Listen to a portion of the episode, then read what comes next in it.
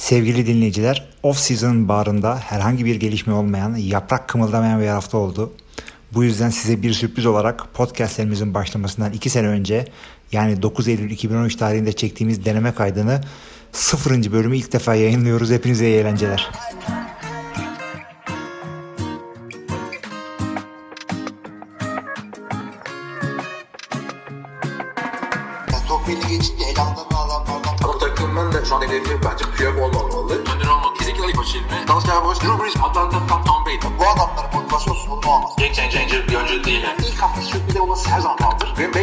Verdi bu. Ligin en iyi offensive coordinator'ı bende diyor. Şu maçlar zevkli olur. Yani Alex Smith'in burada 4 taş tampası vardı. NFL'in en patlayıcı pas hücumu. Devliler. Pittsburgh Steelers denk denk. Rumba içerisinde güzel kurdurmuş. Ee, Kaan e, bu haftanın önemli konularından bir tanesi de e, Matt Flynn'in e, çektikleri. Evet Yani yani bu adam ikinci takımında da yani Green Bay'de bir anda 3 milyon 4 milyon dolarlara Seattle'a gitti. Orada Russell Wilson'a yerini kaybetti. Oakland'a gitti. Burada da Pryor'a yerini kaybetti. Ne diyorsun bununla ilgili? yani Matt, kimse çekmemiştir Matt Flynn kadar bu, bu mobil e, quarterback'lerden. Hatırlarsın Green Bay Packers'ta süper yedekti yani Matt Flynn. 6 taştan pas attı. Lions maçı olmuştu Aaron Rodgers'ı dinlendirdiğinde Green Bay. Ondan bir önceki sezon Patriots maçını az kalsın kazanıyordu Green Bay Matt Flynn sayesinde. Hani şu an Oakland'ın zaten anlamak çok güç. Hani Pryor tamam çok güzel performans sergiledi ve büyük ihtimalle formayı da kaptırmayacaktır. Ama yanlış hatırlamıyorsam 8 milyon dolar küsur bir kontrat alıyor Matt Flynn. Yani şu dakikadan sonra da artık hani kariyerini toparlayıp bir takımda starter olmasını ben zor görüyorum. Hani Pryor'dan da özellikle bahsedebiliriz. Yani küçük bir Colin Kaepernick, Russell Wilson izlenimi uyandırdı bende bu hafta. E, tabii şimdi oldu ama bir de Matt Flynn için şöyle diyen arkadaşlar oluyor. Yani yorum yapanlar arasında. Ya bu adam hiçbir zaman öyle e, çok etkili bir QB değildi. Yani sistem QB'si olduğu için McCarthy'nin sisteminde etkili sonuçlar alan yani bir iki maçta bir adam olduğu için böyle sözleşme yaptı. Bunun akabinden gelecek soru da Aaron Rodgers MVP olacak kalitede bir adam mıydı? O da mı sistem QB'siydi? Bununla ilgili ne diyeceksin? Ya tabii Aaron Rodgers'ın sistem QB'si olduğu birazcık hani ortaya çıkmış gibi olmuştu bu Matt Flynn 6 taştan pas attığında. Herkes bu 6 taştan pasını atabilir falan demişlerdi. Sen de hatırlarsın o sezon Wild Card maçında hani Wild Card maçı oynamamıştı Green Bay Packers. Ee, playofflarda Matt Flynn oynasın hazır formda denmişti ama ben sa- sanmıyorum yani o sonuçta Indianapolis Colts'ta da muhteşem bir sistem vardı ama Peyton Manning yerine işte Curtis Painter geldi. Takım hani e, yerli bir oldu. Green Bay Packers'ta da Matt Flynn değil de hani bir David Carr gelseydi, bir hani Chet Pennington gelseydi, hani o tarz bir adam gelseydi. Hatırlarsın Kay Collins de gelmişti Colts'a. Tutmamıştı o aşı. Hani Matt Flynn iyi bir quarterback. Yani bunu Kevin Kolb'da da gördük. Kevin Kolb da süper bir yedekti. Matt Flynn'le aynı yolları izledi. Matt Flynn'in iki maçı vardı Green Bay Packers'ta. Kevin Kolb'un 4 ya da 5 maçı vardı. Şimdi bir de Matt Flynn e, diğer yedek QB'lerle karşılaştırdığımız zaman şunu görmemiz lazım. Matt Flynn Detroit'e 6 taştan atıp takımın franchise rekorunu kırdığı zaman e, takım son derece formdaydı. Aaron Rodgers'ın herhangi bir sakatlığı yoktu. E, bir önceki maçta Kyle Orton önderliğindeki Chiefs'e yenilip de e, yenilgisiz sezon hayalleri takımın suya düşünce sakatlanma olmasın diye Matt Flynn'le böyle bir şey yaptılar. Çünkü e, bazen ba- bazı takımlar şöyle yapıyorlar. E, takasla elinden çıkarmak istedikleri bir adam varsa onu parlatıp e, vitrine koymak istedikleri zaman böyle maçlar çıkarıyorlar ama Flynn zaten sözleşmesinin son senesindeydi ve gideceği belliydi. Böyle de değildi. O maçta Detroit maçında tek istenen Rodgers tamam madem son maçımız 15'e 1 oluruz kazanırsak. Playoff'larda zaten home field'da garantilemişiz. Bu adam oynasın. Rodgers kırılmasın. Matt Flynn'le de böyle bir güzellik yapalım. Güzel parası artsın. Arttı da hakikaten. Güzel sözleşmeyi imzaladı.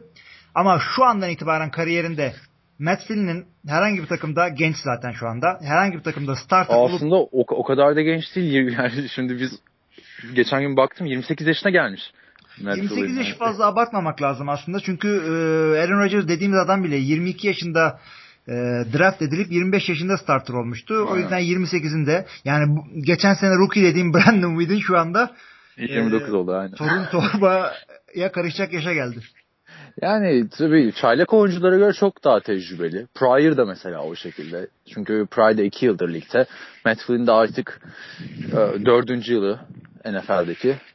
Ama gerçekten hani çok çok bir yorum yapmak aslında mümkün değil bence Flynn için. Çünkü hiçbir şans elde edemedi daha. Sadece preseason'larda oynadı. Preseason'da da hani iyi bir performans sergileyemedi. Çünkü Oakland Raiders'ın left tackle'ı sakatlanmıştı. Hani Oakland'da kötü bir olay var. Ya bir de işte bu NFL'de read option'ın bu kadar popüler olması her zaman bir adım öne çıkarıyor koşan oyunculara. Şimdi şöyle bir baktığımızda Colin Kaepernick, Russell Wilson, Terrell Pryor, Gino Smith, hatta zorlasak EJ Manuel'i de sokabiliriz. Cam Newton belki. Cam Newton. E, aynı tarz adamlar aslında hani. Ama Cam şimdi- Newton'la Kaepernick'i bir sınıf öteye koyarız belki. Ama E, belki ama şunu da bir düşünmek gerekiyor. Bu read option'ın coşmasının sebebi bir anda bunu oynayacak QB'lerin e, sürü halinde kolejden gelmesi değil. Bence e, kaliteli pocket QB, franchise QB dediğimiz tarzda oyun kurucular artık zor geliyordu. Yani o sene, yani geçtiğimiz senenin başındaki draftte Andrew Luck dışında o tarz QB bulmak zordu. Tamam işte Tannehill'e geldiler, Brandon Whedon'ı aldılar falan. Ama e, koşan read option yapacak QB zibil gibi geliyor kolejden. Çok kaliteliler var. Bunların pas atanları QB'de olabiliyor. Şimdi Kaepernick'i e, hem preseason maçlarında hem de Green Bay'i yendikleri maçta bir bakarsak 3-4 oyun mu ne oynadılar read option topu topu. Adam geri çekilip cepten e, Şükran Günü Hindis gibi oydu Green Bay'i burada. Gayet net bir şekilde. O yüzden e, bugün de şimdi şey göreceğiz zaten. Aa, Robert Griffin 3'ün performansını göreceğiz. Geçen senenin sonundaki tabii Robert Griffin'i söylemeyi sonra- unuttuk yani. O ayrı bir seviyeye koyalım dedik Kaepernick'le Cam Newton'u ama ya bir Ama de koyalım hadi. Green Bay yine de San Francisco'ya yine yenilmesinin bir sebebi de aslında bu sefer Green Bay'in koşuları çok odaklanması oldu bence.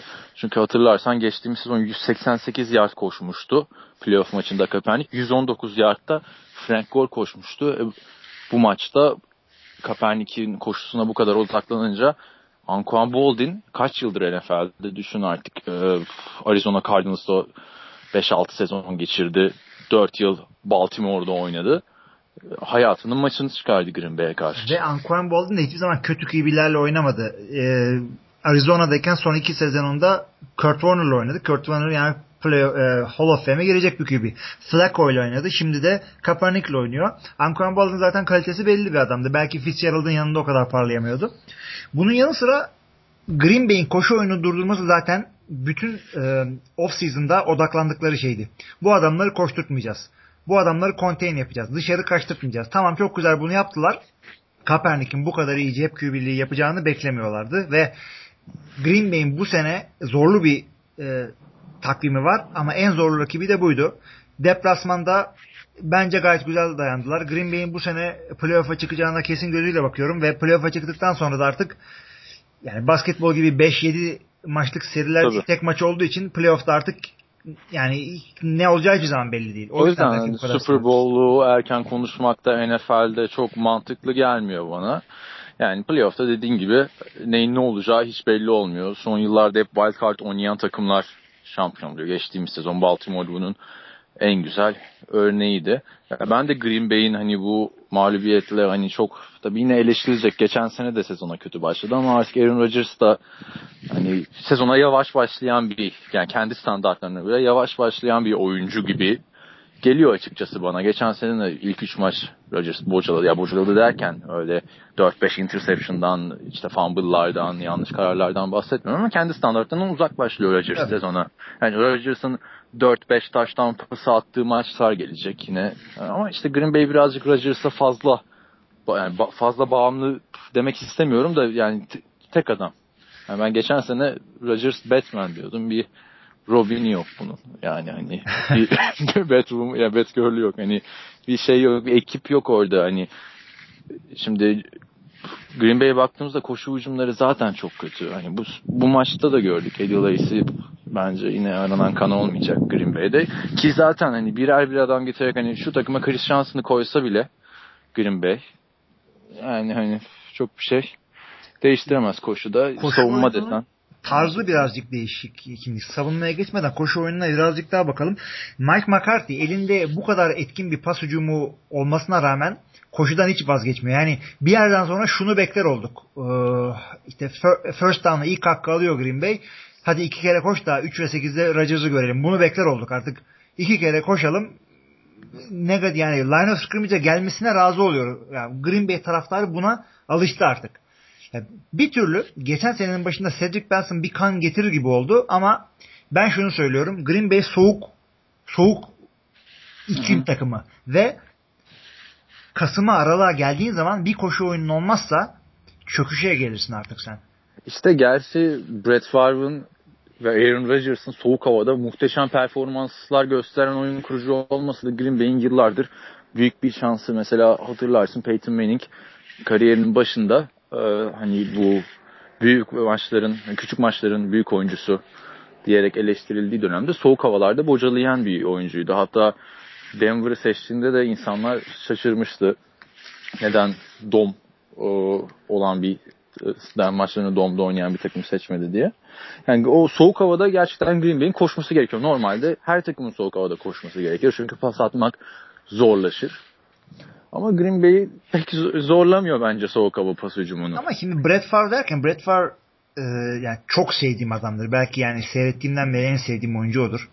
Brett Favre oyun kalitesi hiçbir zaman Rodgers kadar olmadı. E, bir şekilde yapıyordu. Gunslinger yani riskler alıyordu, bir şeyler yapıyordu. Ama Brett Favre'ın kariyerinin büyük kısmında güzel koşu oyunu vardı arkasında. Yani evet. e, Levens'lar, Ahman Green'ler yani William Anderson diye bir adam vardı. Sırf fullback'lik yapardı. Ne pas tutardı ne koşardı. Bir yard koşmadı. Yani bir sene boyunca fullback çıkıp da bir, bir down koşturmazlar mı adam? Hayır. Sırf I formation'dan hurra ortadan blok yapardı ve koşu oyunu vardı. Bu yüzden Brett Favre'ın yani highlightlarına bir baktığın zaman her zaman üstten birilerini atmıştır. Donald Driver'a, Greg James'e, Antonio Freeman'a. Çünkü play action'ı yedirebiliyordun. Şimdi Green Bay e, için kimse play action yemiyor. Yani hiçbir zaman safety'siz birebir az yakalıyor, az karşılaşıyor Rodgers. Yakaladığında da affetmiyor. Ama koşu oyunu çok önemlidir. Sırf bu söylediğim play action olayından dolayı değil. Yani son 3 senedir Green Bay bir maçı hiçbir maçı böyle düzgün koparamadı. Bir fark atamadı. Yani 3 taştan öndeyken koşu oyunuyla süreyi yiyip rahat edemedi. Hep böyle bir son ana kadar düello gibiydi. İşte bu geçen seneye kadar aslında New England'ın da büyük bir sıkıntısıydı. Evet. Hatırlarsın Joseph Alay bile geldi hani Colts'ta işliyordu çünkü Joseph Alay. Patriots'ta o işi tutmadı hani ama onlar koşu hücumunu iyi oturttular işte Ridley olsun, yeni Çaylak Green olsun. Green Bay'in de onu yapması lazım ama yani çok çok da hani aciliyeti var mıdır? Yoktur. Çünkü Green Bay'in şu an rakibi olarak baktığımız takımlar konferansta San Francisco'yu söyleyebiliriz. Evet. Seattle'ı söyleyebiliriz. Onun dışında belki Atlanta Falcons. Ya doğru yalnız bu sene ben sene başında da söylüyordum zaten Detroit'ten çekinmemiz gerekiyor. Detroit yıllardır yani o Matt Millen zamanlarından beri e, takım çok güzeldi yani. Birinci rounddan receiver bas, receiver bas, receiver bas nereye kadar? Roy Williams'lar falan. Tamam Calvin Johnson'ı ayrı bir yere koyalım. E, doğru personel kararları verdiler. Doğru draftlar yaptılar. Yani Amerikan futbolunun yarısı belki daha fazlası line'dir. Çok güzel line oyuncular attılar. Yani Endamuk'un Su'nun yanına Ziggy Ansah'ı koydular. Bu adamlar karşı nasıl koşulacak? Ya ki Ziggy Ansah da çok eleştirilmişti. Hatırlarsın e, draft sırasında yani güzel bir spontane de yapmıştı bu. 3D gözlükle sahneye çıkmıştı. Artık evet. moda ya Amerika'da bu kalın evet. gözlükler. Bir baktım işte Real D 3D yazıyor gözlüğün yanında. Hatta hemen fotoğrafını çekip Twitter'a paylaştım. Sonra bir baktım Twitter'da günün olayı olmuş. Aa, ve sonra sponsor da oldular ona bir 3D şirket. Apple bedava 3D filmler mi indirmesine e, ilişkin bir kampanya yaptı. Bir Thor filmine gitmiş Gana'dan geldiğinde. Hı-hı. Çok etkilenmiş. Üç boyutlu filmler. Evet. Ondan sonra 3D gözlük çıkmış. Evet. Yani bu bu birinci konuydu e, Ansaf'la ilgili. İkinci konu da şeydi. Çok kısa bir süre e, Amerikan futbolu oynamış Ansaf. Yani. O, o, o çok önemli değil. Yani e, belli, belli bir yerden sonra zaten draft şudur. adamın oynay oynadığı futbola değil oynayabileceği futbola göre draft ediyorsun. Ama çok yüksek sıradan işte draft edilmesine ben, ben açıkçası şaşırmıştım ki beni de haksız çıkardı. Çok güzel bir performans sergiledi. Miami'ye karşılık. Yani bir seki de vardı. Tabii. Yani çünkü yani öyle ilk 5'ten ya hatta hani ilk 8'den seçilen oyuncular genelde biliyorsun yıldız olurlar. Hani son zamanlarda hep bu şekilde oldu. Ansa öyle bir soru işareti vardı. Aynı soru işareti Hayden'da da vardı. Oakland Raiders'ın peki orada çok ciddi bir sakatlıktan çıkmış hatta göğsünde böyle boydan boya bir dikiş izi vardı. Yani ilginç draftlar oldu. Hani draftta zaten secret position diye nitelendirdiğimiz e, pozisyonlardan çok oyuncu çıkmadı. Defanslardan yani çok fazla defans oyuncusu, çok fazla line oyuncusu seçilince insanlar biraz sıçradı ama çok kaliteli oyuncular seçilmiş gerçekten. Evet. En azından ilk maçlarda ben bunu gözlemledim. E, dediğin gibi Damakung Suh ve Ansa çok korkutucu bir savunma haline getirdi Detroit'i. Aynı zamanda hani Reggie Bush'a ayrı bir parantez açmak lazım. Calvin Johnson'ın bu kadar durduğu bir maçta pas atmaya devam etmesi ve koşu hücumunu da işletmesi Detroit'in yıllardır görmediğimiz bir şeydi. Kesinlikle. Yani Reggie Bush gerçekten kolej günlerindeki gibi bir maç çıkardı. Biliyorsun Reggie Bush New Orleans'ta hiçbir zaman beklendiği gibi bir yıldız olamamıştı. Evet. Sonra Miami'ye gidince hani bin yard koşabileceğini gösterdi bir sezonda. Prime running back olabileceğini gösterdi. Zaten prime running back olmak için ayrılmıştı New Orleans'tan. Tabii. Şimdi Reggie Bush gerçekten büyük bir silah oldu. Pas hücumu gerçekten korkutucu bu Detroit Lions'ın. Hani Calvin Johnson'a artık double coverage, triple coverage geldiğinde pas atacak adamları var. Evet. Bu çok tehlikeli bir takım o yüzden Detroit. Bunun yanı sıra ben yani ligin şu anda belki e, en iyi oyuncusu demeyeyim de en iyi running back'i geçen senenin en değerli oyuncusu Adrian Peterson olmasına rağmen sadece division'ın zorluğundan dolayı Minnesota Vikings'in ben %50'nin altında maç kazanacağını tahmin ediyorum. Eğer çok büyük değişik gelişmeler olmazsa sakatlıklar mesela Aaron Rodgers sakatlanırsa Green Bay o sezonu at çöpe. Bunun gibi bir şeyler evet. olmazsa Vikings bu sene playoff'u bırakın 8 galibiyet alamayacak diyorum. Yani ki öyle bir gruptalar ki hatırlarsın geçen sene Chicago 10 galibiyet almasına rağmen playoff'a kalamamıştı. Evet. Ve biz Seattle'ın 7 galibiyetle playoff'a kaldığı zamanları hani 2-3 sene önceden hatırlarsın. Yani gerçekten evet. hile gibi bir e, grup yani. Evet çok zor yani, hakikaten ama yapacak bir şey yok yani. Bazen bazı divisionlar ötekilerden daha iyi olur. Bu arada Green Bay Packers'a böyle bir division denk geldi ama son 3 senedir division'ını kazanıyor Green Bay. Bu sene de kazanacağına inanıyorum. Bütün zorluklara rağmen. Bu sene asıl seyretmemiz gereken Chicago Bears hücumu yeni koçundan ne kadar etkilenecek? Çünkü Chicago yıllardır defans mantalitesi olan bir takımdı. Ki o mantaliteli Super Bowl bile yaptılar. Oraya kadar gittiler. Düşün iki tane e, ne ödüğü belirsiz yani içim acıyarak söylüyorum Kyle Orton'u düşündüğüm için ama iki tane ne ödüğü belirsiz QB ile oraya kadar geldiler. Jay Cutler'la bu adamlar neden yapamıyorlar? Mark Trestman bunu yapabilecek bir hücum koçudur. O yüzden bu sene Detroit ile Chicago ikinciliği paylaşırlar. Bir tanesi bir maçla wildcard'dan çıkar diyorum. Ve bu sene hani Chicago'da e, ayrıca bir parantez daha açmak lazım. Matt Forte bir adım öne çıkacak.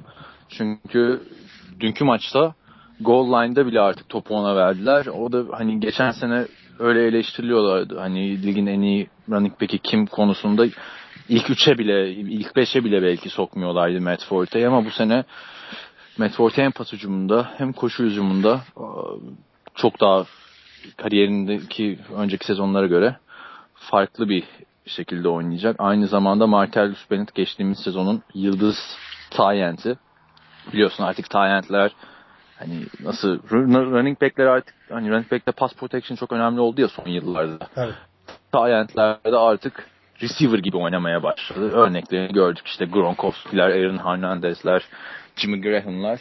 Yani hiçbir receiver'ın yapmadığı kadar touchdown yaptı iki sezon önce Gronkowski. NFL'in touchdown lideri oldu. Martellus Bennett da çok yüklü bir kontrat aldı. Ee, ve o da çok büyük bir silah bence şu an e, geçtiğimiz yıllara göre. Bence sana kesinlikle buna katılıyorum. Artık end tanımı gayet değişti. Joe Michael Finley gibi bir adam yani belki bir 15 sene önce Tayland oynayamazdı. Bu nedir? Bunu receiver alın falan gibi tepkilerle karşılaşabilirdi. Şimdi Kaan e, bu deneme yayınımızın sonuna yaklaşırken senden NFC ve AFC Championship maçına çıkacak 4 tane takımı ve Super Bowl tahminini alalım. AFC'den hemen söyleyeyim. Geçtiğimiz yılda ben aynı şeyi bekliyordum. Denver Broncos ve Houston Texans diyeceğim. Denver zaten ortada. Hani ne kadar e, güçlü bir takım oldukları. Her ne kadar Baltimore yeniden yapılansa da hiç zorlanmadılar Baltimore karşısında. Peyton Manning yeri gelince 7 taş tampası atabildiğini gösterdi ve hani Von Miller ve Champ Bailey olmadan böyle oynadıysa Denver sezonda hiç zorlanmadan zaten playoff yapacaktır.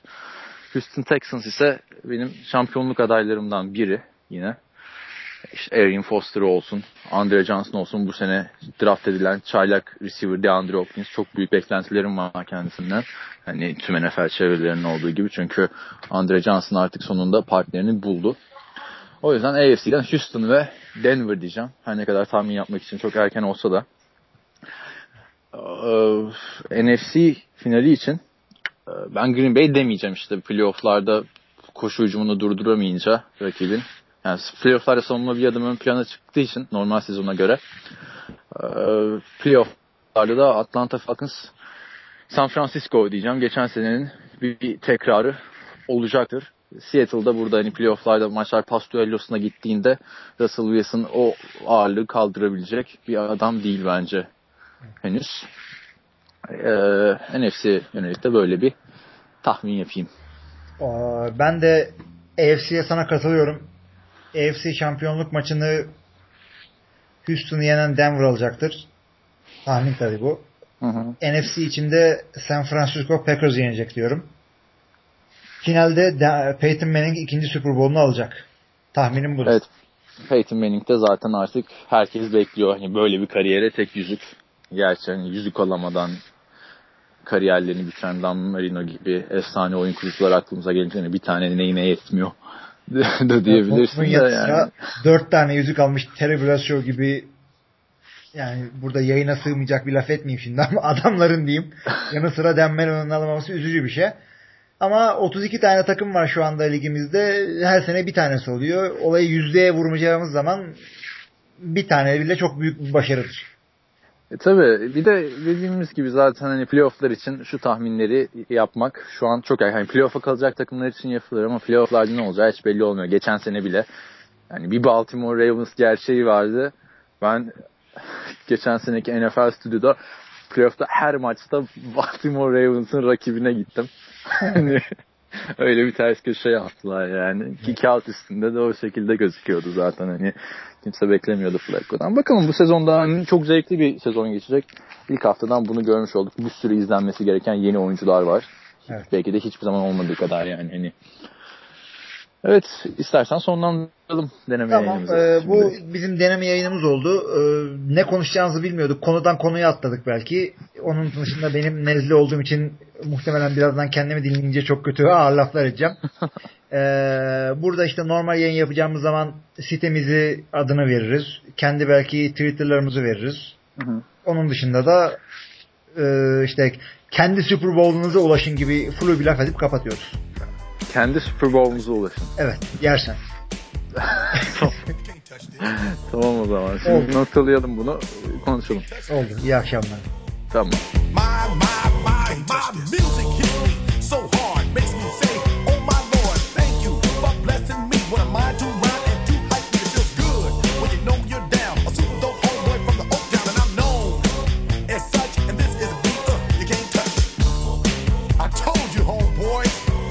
touch this. Yeah, that's how we living, and you know you can't touch this. Look in my eyes, man, you can't touch this.